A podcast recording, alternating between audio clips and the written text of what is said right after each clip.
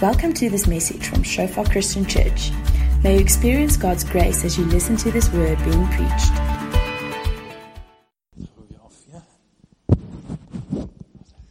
Good morning. Thank you.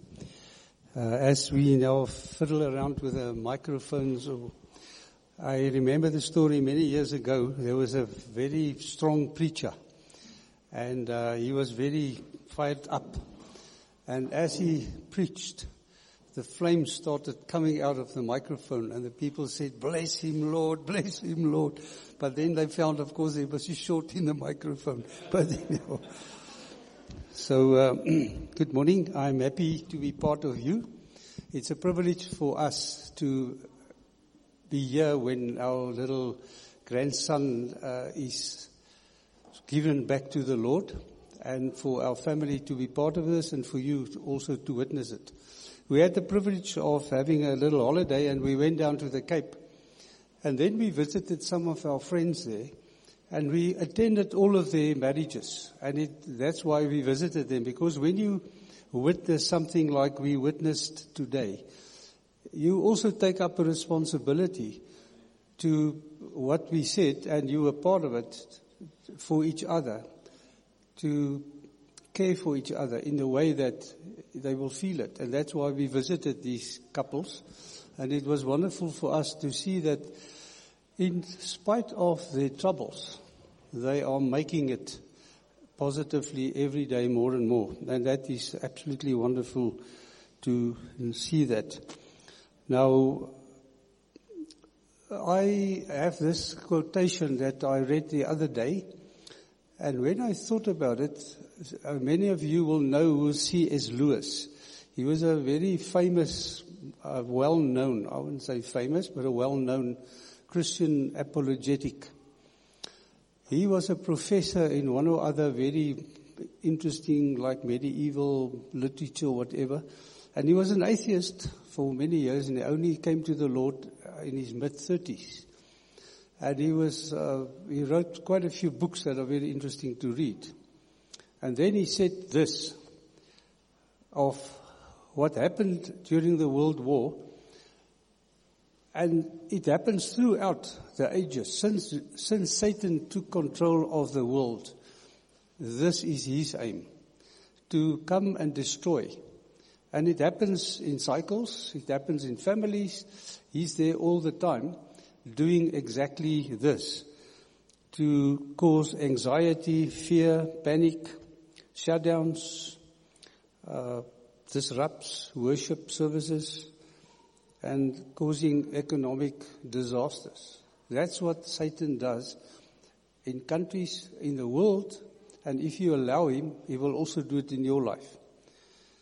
But the wonderful thing about Jesus, and that's why I'm excited about him, and when, when, when we sang all those beautiful songs of worship to Jesus, He's the strength of our lives. And if He's not your strength, today will be a good day to invite Him to become and be that. Because He cannot fail you. He also gives you joy. But one of the things, you know, James, brother James, who was also a brother of Jesus, a half brother of Jesus, when he wrote these interesting words, which is not easy to do, like count it all joy when this and this and this happens to you.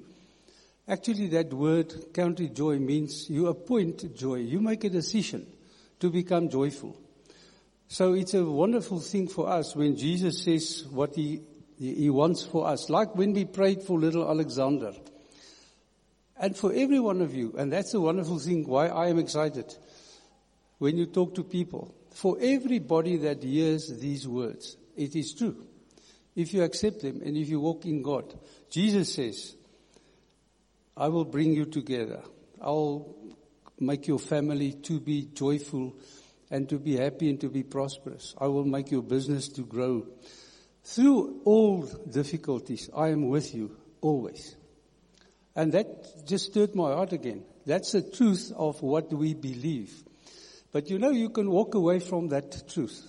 And what I've experienced and observed during these difficult six, seven months all over the world. And you know that this has never happened in the history of the world, that the whole world was shut down. All over. It's never happened before. What also happened never before, that all the Jews were locked in on the eve of Passover. It's never happened before. So we're definitely living in very significant times. And through my reading in the Bible, I read through this little book of Jude. Now, many of you would not have known that this is a book in the Bible because it's not a very popular book. The other very short book, there are two very short books in the Bible. One is Jude. Jude. The other one is, can anyone tell me, not Henny. It's Obadiah. It's only one chapter and I think it's 23 verses. But this book of Jude, and interesting in English, it's called not Judas. It says that he didn't want to call him Judas because he didn't want to be associated with that other Judas. So he only called him Jude. And this Jude was also a half brother of Jesus. And then he started his letter, and he, let's read through his letter. He calls himself a servant of Jesus Christ, and he's also a brother of James, who was also the half brother. To those who have been called by God, who live in the love of God, the Father, and the protection of Jesus Christ, may mercy, peace, and love be yours in full measure. It is wonderful just to remember this. What is in God's heart for everyone, for every one of you today, is mercy, peace, and love. And all the other gifts, that is in heart, in his, his heart. And it doesn't change. God doesn't change. My dear friends, and this is what stirred me when I read these following words. I was doing my best to write to you about the salvation we share in common when I felt the need of writing at once to encourage you to fight for the faith which once and for all God has given his people. For some godless people have slipped in unnoticed among us. Persons who distort the message about the grace of our God in order to excuse their immoral ways and we reject Jesus Christ, our only Master and Lord. Long ago, the scriptures predicted the condemnation they have received. Just remember, this letter is written to Christians. It's not to the world. It's not published in the Sunday Times or, you know, the New York Times. It's written to Christians. For even though you know all this, I want to remind you of how the Lord once rescued the people of Israel from Egypt but afterwards destroyed those who did not believe. Remember the angels who did not stay within the limits of their proper authority, but abandoned their own dwelling place. They are bound with eternal chains in the darkness below, where God is keeping them for the, that great day on which they will be condemned. Remember Sodom and Gomorrah and the nearby towns. There were two others whose people acted as those angels did and indulged in sexual immorality and perversion. They suffer the punishment of eternal fire as a plain warning to all. In the same way also, these people have visions which make them sin against their own bodies. They despise God's authority and insult the glorious beings above.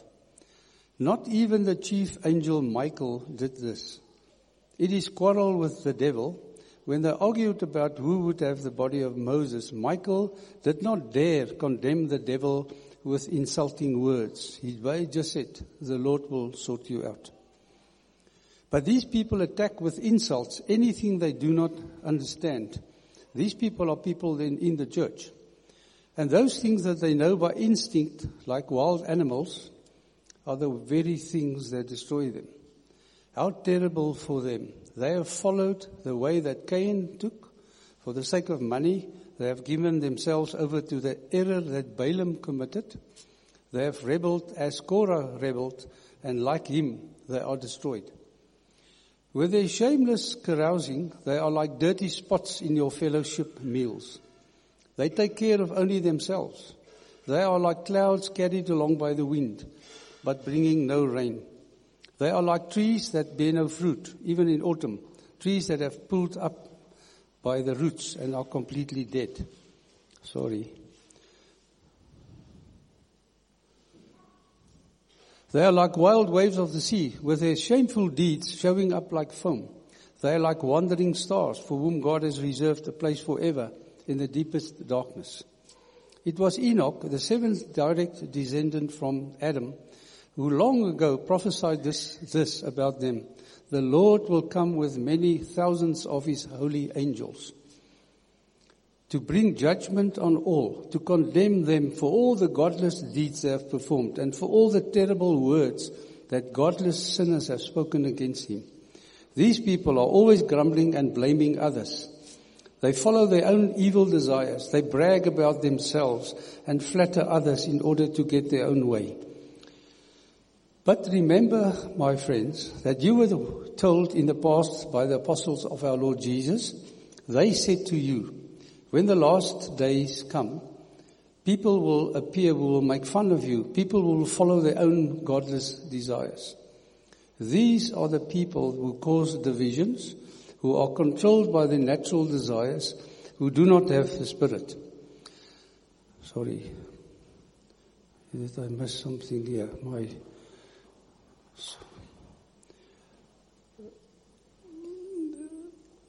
But you, my friends, keep on building yourselves up on your most sacred faith. Pray in the power of the Holy Spirit and keep yourselves in the love of God as you wait for our Lord Jesus in His mercy to give you eternal life. Show mercy towards those who have doubts. Save others by snatching them out of the fire. And to others show mercy mixed with fear but hate their very clothes stained by their sinful lusts. And then he ends, to him who is able to keep you from falling and to bring you faultless and joyful before his glorious presence. To the only God, our Savior, through Jesus Christ our Lord, be glory, majesty, and authority from all ages past and now and forever and ever. Amen. So Jude, the half brother of Jesus, did not believe in Jesus while, while he was alive. He only started to follow Jesus after Jesus died and he saw the terrible death and he saw and experienced the resurrection of Jesus. From that time, he became a follower of Jesus. And this book was then, he was one of the, the elders in the Jerusalem church, together with Peter and with uh, James and they, they saw what happened in the world. Exactly what happened to us. When we are threatened, like with this old COVID things, you start to uh, sort of drift gently away and away and away. We can't meet. Then you think, well, maybe uh, we can Zoom, but I sleep late today. And someone once said, what you focus on, you empower. So if you focus on all the bad news we are daily sort of bombarded with, how many people died and this is, this sort of, so many people lost their jobs and the economy is in tatters and what, what, what. So if we focus on that and we start talking to one another about that, what it happens is it, that empowers our thinking. It takes control of us. It drives you away from even the church. We couldn't meet and I think, I think in many of the traditional churches, some of the people that met because of the tradition, now they saw, well, it doesn't matter very much if I meet or not. I think the traditional churches will suffer a great loss because these people will think, well, nobody missed me. I didn't miss them. So goodbye. Bye bye. I'm just done with this thing. So this happened all around. You know, this letter was written, I think about 80 90, when James was older, maybe like me or even older, and they saw what happened. Jesus has been gone now for 50 years. And then they see, oh, the Jesus, now we can't see him. You have to believe what is being told. And you say, oh, you know, you see all the other things happening in the world. So the faith started dropping. And then what happened? Some people came into the church as believers and they started uh, corrupting the creed.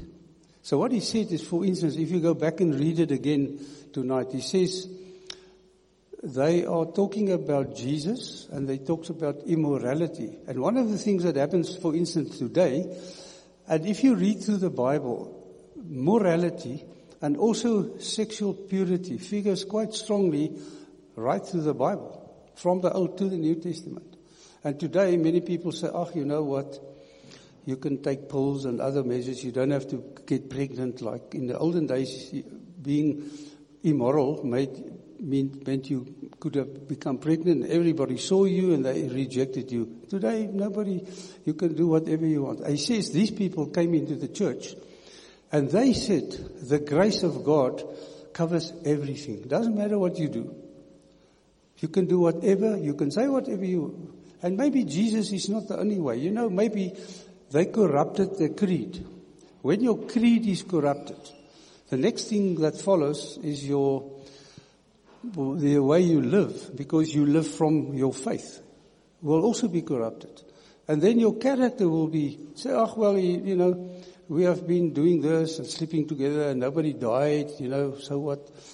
And we accept it. For instance, today, as you know, from that, call it gender-based stories, we say, oh, well, the world has changed. So we accept, for instance, people just living together or people having extramarital affairs as, you know, it's one of those things. We can't be too strict on that. He said, no, you must be very careful. Because these people will corrupt your creeds, they will corrupt your, your way of life, they will then affect your character. And in the end, you will start talking nonsense. That's what Jude says. He initially said, I want to talk to you about this wonderful faith. All the things that we've been singing about. Who's Jesus? What did he come to do? What did he do for you when you got saved and you became, we sang about this freedom.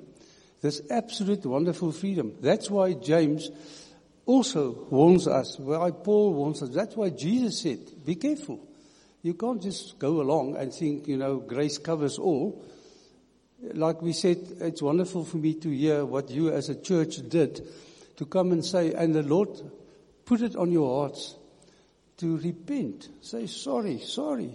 We are doing things that we think is correct, but it's nonsense. We are so sorry. Lord, we want to obey you. We want to follow your ways.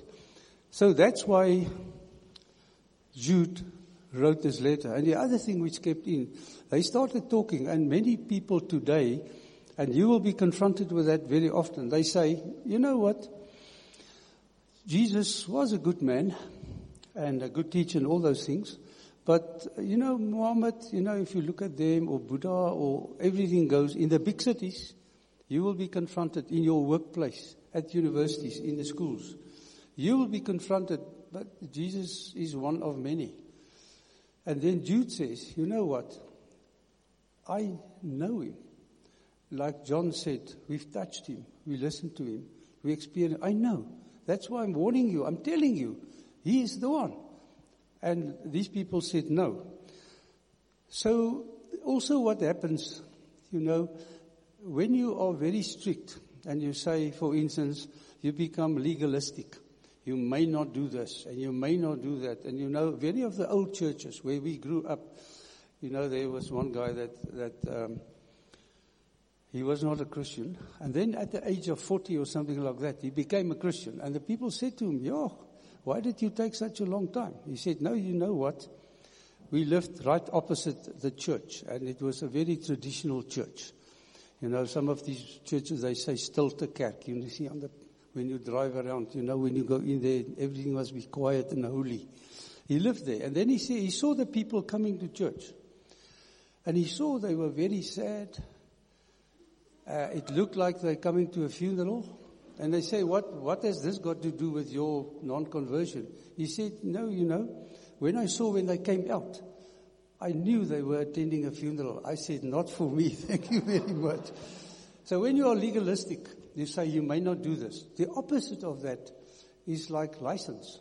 Like what Jude said to these people. You now say, because of God's grace, everything goes. He will just cover with, with His grace. But Jude says, you know what? That is not the truth.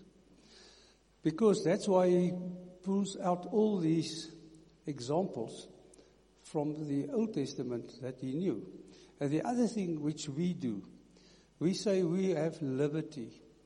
License says you can sin. God will cover it with, with His grace. Liberty says, I, through the power of the Holy Spirit, have the power not to sin. And if I sin, I will say, oh, sorry, God, I don't want to willingly sin. They, you know, we don't have a nature of sin anymore.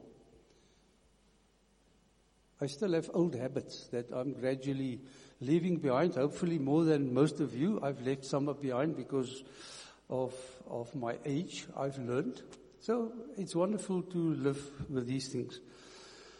Now, what Jude said initially was about his faith. Now, it's very important. That's why we get together. Because we share our faith. It strengthens us. It helps us to know this Jesus that we adore, that we love. He is truly the only one that was promised that he came. He laid down his life. I'm sure many of you have watched The Chosen, the way they portray Jesus as one like us. And what he said, he was just very different in that he never sinned. So it's amazing to read through the book of Jude and then think about all the things that he says. Uh, I want to show you something else.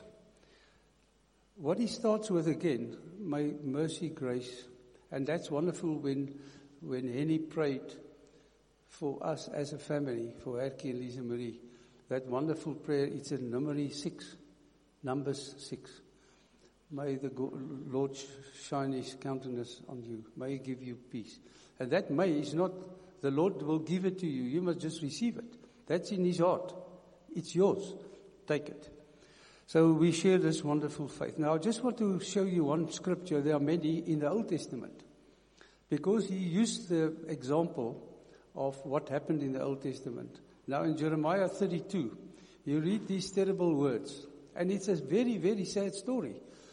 All the Jews had the blood on their doorposts. All of them were covered over by the blood of Jesus when they were taken out of Egypt. All but two of them died because of their disobedience. It's a very sad story. Now, what, why, did, why did Jude mention these things to us? And all the other people, like Paul, Jesus said it, Paul, James, Peter, uh, like the book of Revelations in the letters to the churches, he says, Beware, I know you, change, repent, because I want to bless you with good things. You just make it difficult for me because you are disobedient. So we must study ourselves. The wonderful news. Let me just go back a little bit. You can go and read it and think about it. The examples that he uses. He uses three interesting names. He speaks of Cain. He speaks of Balaam that had to be corrected by a donkey because of his stupidity and because of Korah. What these three things do, and remember these things happen in the church. That's why he writes this letter to the church.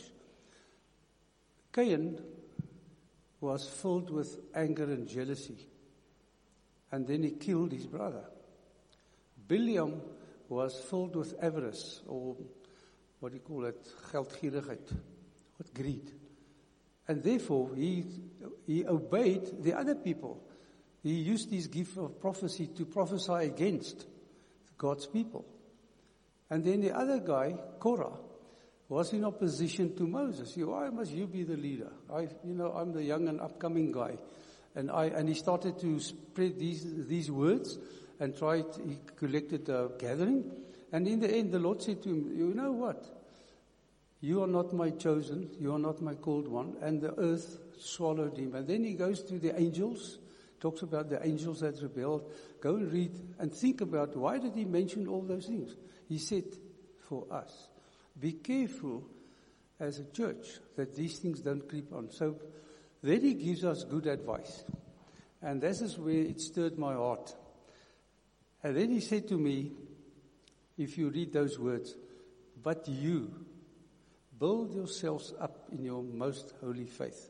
Then I asked myself, okay, it's nice to read it.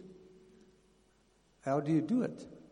If somebody would ask me, okay, how do you build yourself up? Because I'm a medical doctor, so if you ask me medical things, I can tell you what to do of certain aspects of medicine. Because I know. So if somebody asks you, how do you build yourself up in your most holy faith?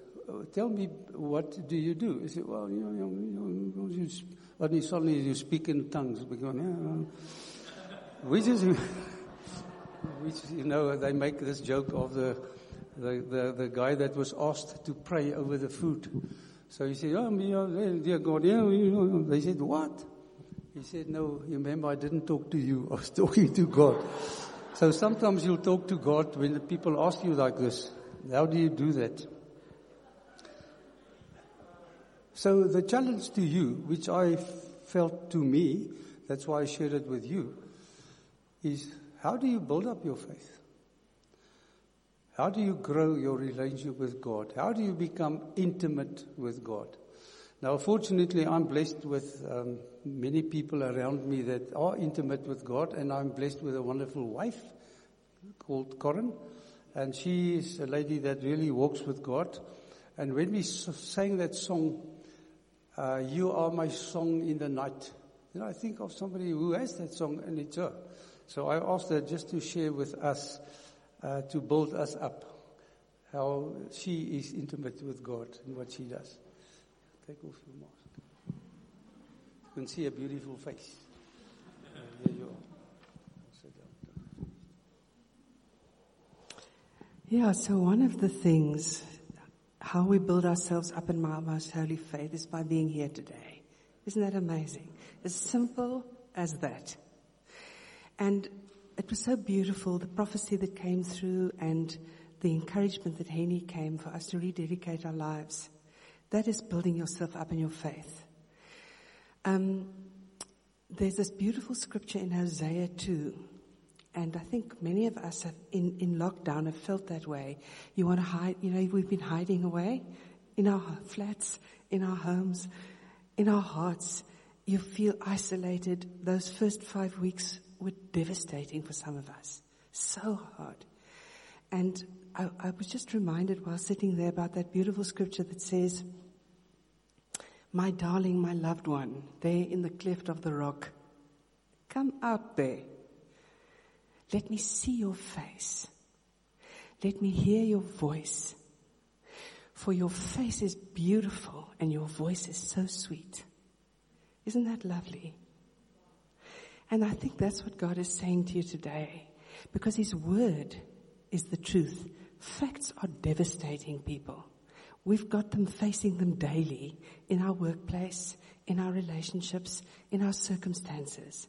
But the truth is, is what God is saying, saying to us today through Jude and through His Spirit, through the prophecy and the words that also came through. And there's this other scripture in Psalms that, that the the Jews when they were in the desert. They said, God, can you lay a table in the wilderness? Were their words. and how did he lay a table in the wilderness? And we, some of us are still in a wilderness situation. And the Lord is busy taking us through to the promised land. And he's getting us through the Jordan to take up that promised land that He has for us. It's a new season. It's a new dispensation, loved ones. We're thinking outside the box. We're doing stuff we never imagined we would be busy with if lockdown didn't happen. Isn't it beautiful? But they said, God, can you lay a table in the wilderness? And in Hosea 2, the Lord says, in verse 14, He says, Behold, I have lured you into the wilderness to speak tenderly to your heart. That's what lockdown was part of. God wanted to use lockdown and is still using the, the consequences of this or the results of lockdown to say to you, I am luring you into the desert because I want to speak tenderly to your heart. And the other thing that is a desert, there's no sideshows. There's nothing to distract me. There's nothing. I'm right there face to face with him. And in Hosea 2 verse 14, he says a lot of things, but he says one thing. He says, I'm going to, um, restore your vineyards to you.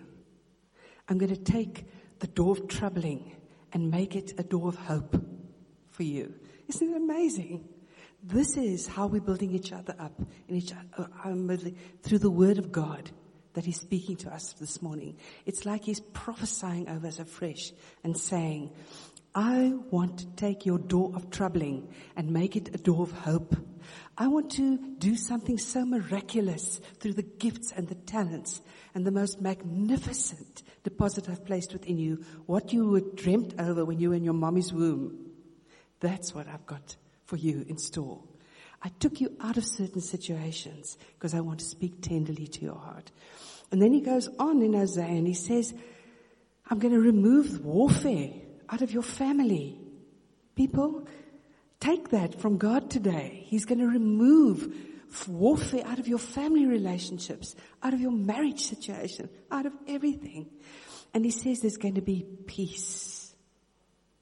That's the inheritance for us today that he's bringing through building ourselves up, coming here today. This is the word he's giving.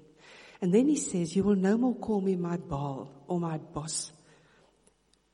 You will call me my husband. What more intimate thing can a God say to you and me? I am your husband. What does a husband do? And what does a wife do? Because we are his bride. Sometimes we're his naughty bride, eh? Because Hosea had, naughty, had a naughty bride. But every time, and today he's saying to his bride, stop being naughty. Stop being unfaithful. Stop looking around. Stop prostituting my grace. Take me seriously. I'm your one and only lover. I want to love you. I want to provide for you and I want to protect you. But when you run away to other lovers, the stuff Harry was talking about in Jude, he's gentle, you know, he doesn't kick down doors. But he is saying to you, come out there. I want to see your face because your face is beautiful and your voice is so sweet. What happens in a marriage situation in intimacy? What happens? There's kissing that happens, no? there's hugging and there's loving. So in, in Psalm 2 verse 12, Jesus says, um, kiss the son. The father says, kiss the son. So I said, Lord, but how do I kiss you? Haki asked me to repeat this for the married couples. So please forgive me if it's coming back again to you. I said, how do I kiss you, Lord? Because you're spirit. And the Lord says, you kiss me through obedience. You kiss me through time spent with me alone. Because that's when kissing and intimacy are sweet and warm and glorious. You kiss me with thanksgiving. You kiss me with worship, what we did this morning. That's all I want from you, is just to love upon me and kiss me and just do the stuff I ask you as my wife and my darling and my beloved bride.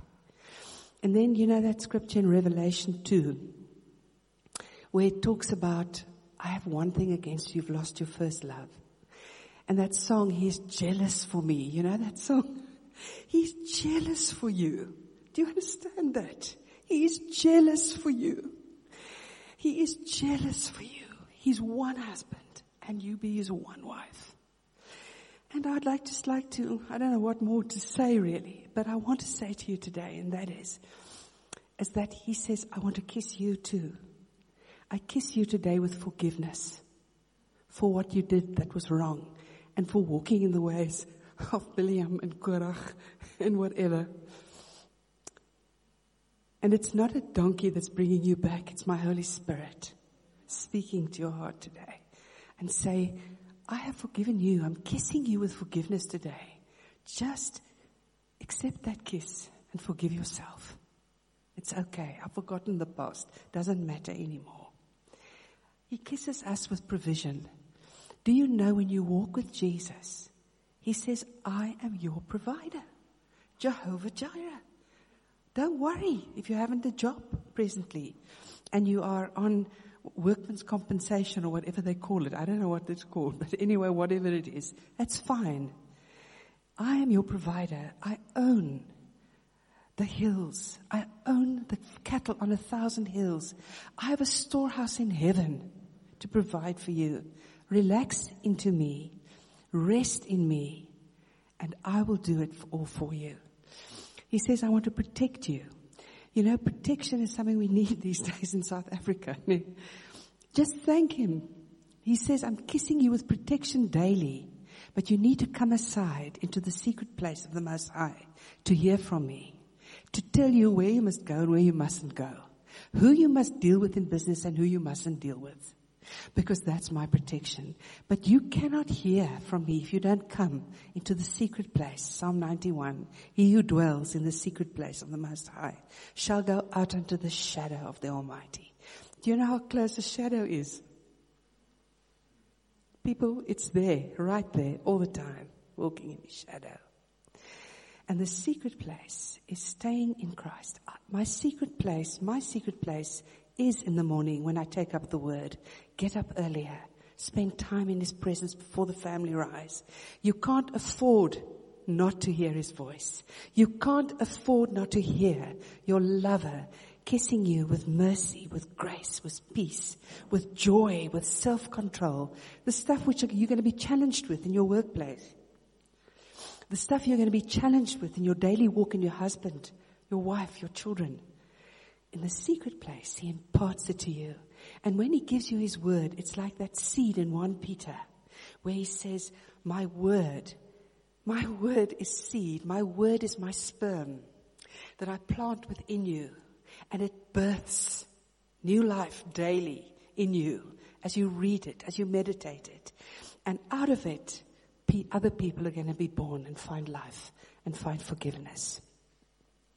So I just like to end with um, with this amazing knowledge that what happens in the secret place with Jesus, my spirit, my soul, and my body come together, all three. Because my spirit comes alive in Christ. My spirit man, but is seated with Christ in heavenly places, starts dictating to my soul, my will, my thoughts, my emotions, and he says to them, behave. He guides them. His light, the glorious light of Christ that's living within me, where I'm seated with Christ in heavenly places, starts telling my will, my thoughts and my emotions what to do every day. And my will and my thoughts and my emotions start dictating to my body. And instead of hitting, I'm comforting. Instead of cursing, I'm blessing. Instead of retaliating, I turn the other cheek. And instead of paying evil with evil, I bless and I do not curse. So these are the things that I just felt I needed to share with you today. And none of us, none of us are exempt from the secret place. Isn't that wonderful? that God says, I will never leave you, I will never forsake you. Not only that, He also says to us, I am with you. Come unto me, all you are weary, and I will give you rest. I think this means I've said enough. Thank you so much. Beautiful, truthful words. And uh, the other thing, just to remind you of, is that build yourself up in the Word of God and speak in tongues. Corin mentioned it. If you don't know what to pray, pray in tongues. And we also had the wonderful invitation that Rennie responded to of that wonderful song that was sung, Come to me. And that is what God says to us today. Come to me, because with me is life. With me is everything you need. Everything you need is in me. We also sing that song wonderfully. Now, watching for others. He just said we must care for the others outside. He's also in Jude when he comes back in the end. He says, those of us that have drifted away, which you know, go back to them and lure them back with love. And, but be careful and don't fall in the trap. You know, especially he talks about being, don't be sort of fouled by their clothes. I think he speaks of sexual sins. But then he ends. He's so amazing our, our, our able God. He is able to keep you. He's able to keep me. And He's so wonderful, and that's what also it said in, in all over in the Word, by all, by Jesus, by all the apostles. The message for us today from Jude in the end, he says, To him who is able to keep you from falling and to bring you faultless and joyful into his glorious presence. That's what I want to be.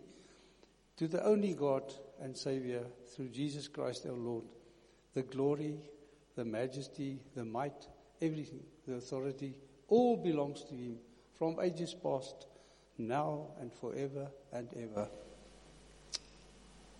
Amen. Thanks for listening to this message from Shofar Joburg.